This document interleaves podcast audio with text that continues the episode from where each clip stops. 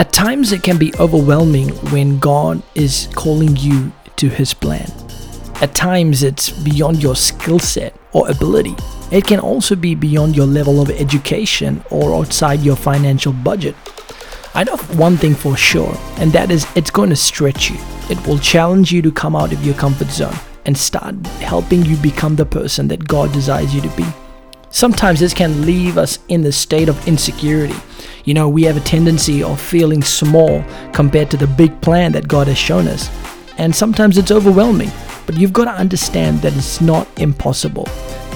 The key to overcoming your insecurities is to start trusting God's ability to do what He has to do and not your feelings. When God called Gideon, He wasn't just calling anybody, He was calling a person to raise up an army to defeat the enemy. This is Joshua Singh, and you can find out more information about me at joshuasingh.com.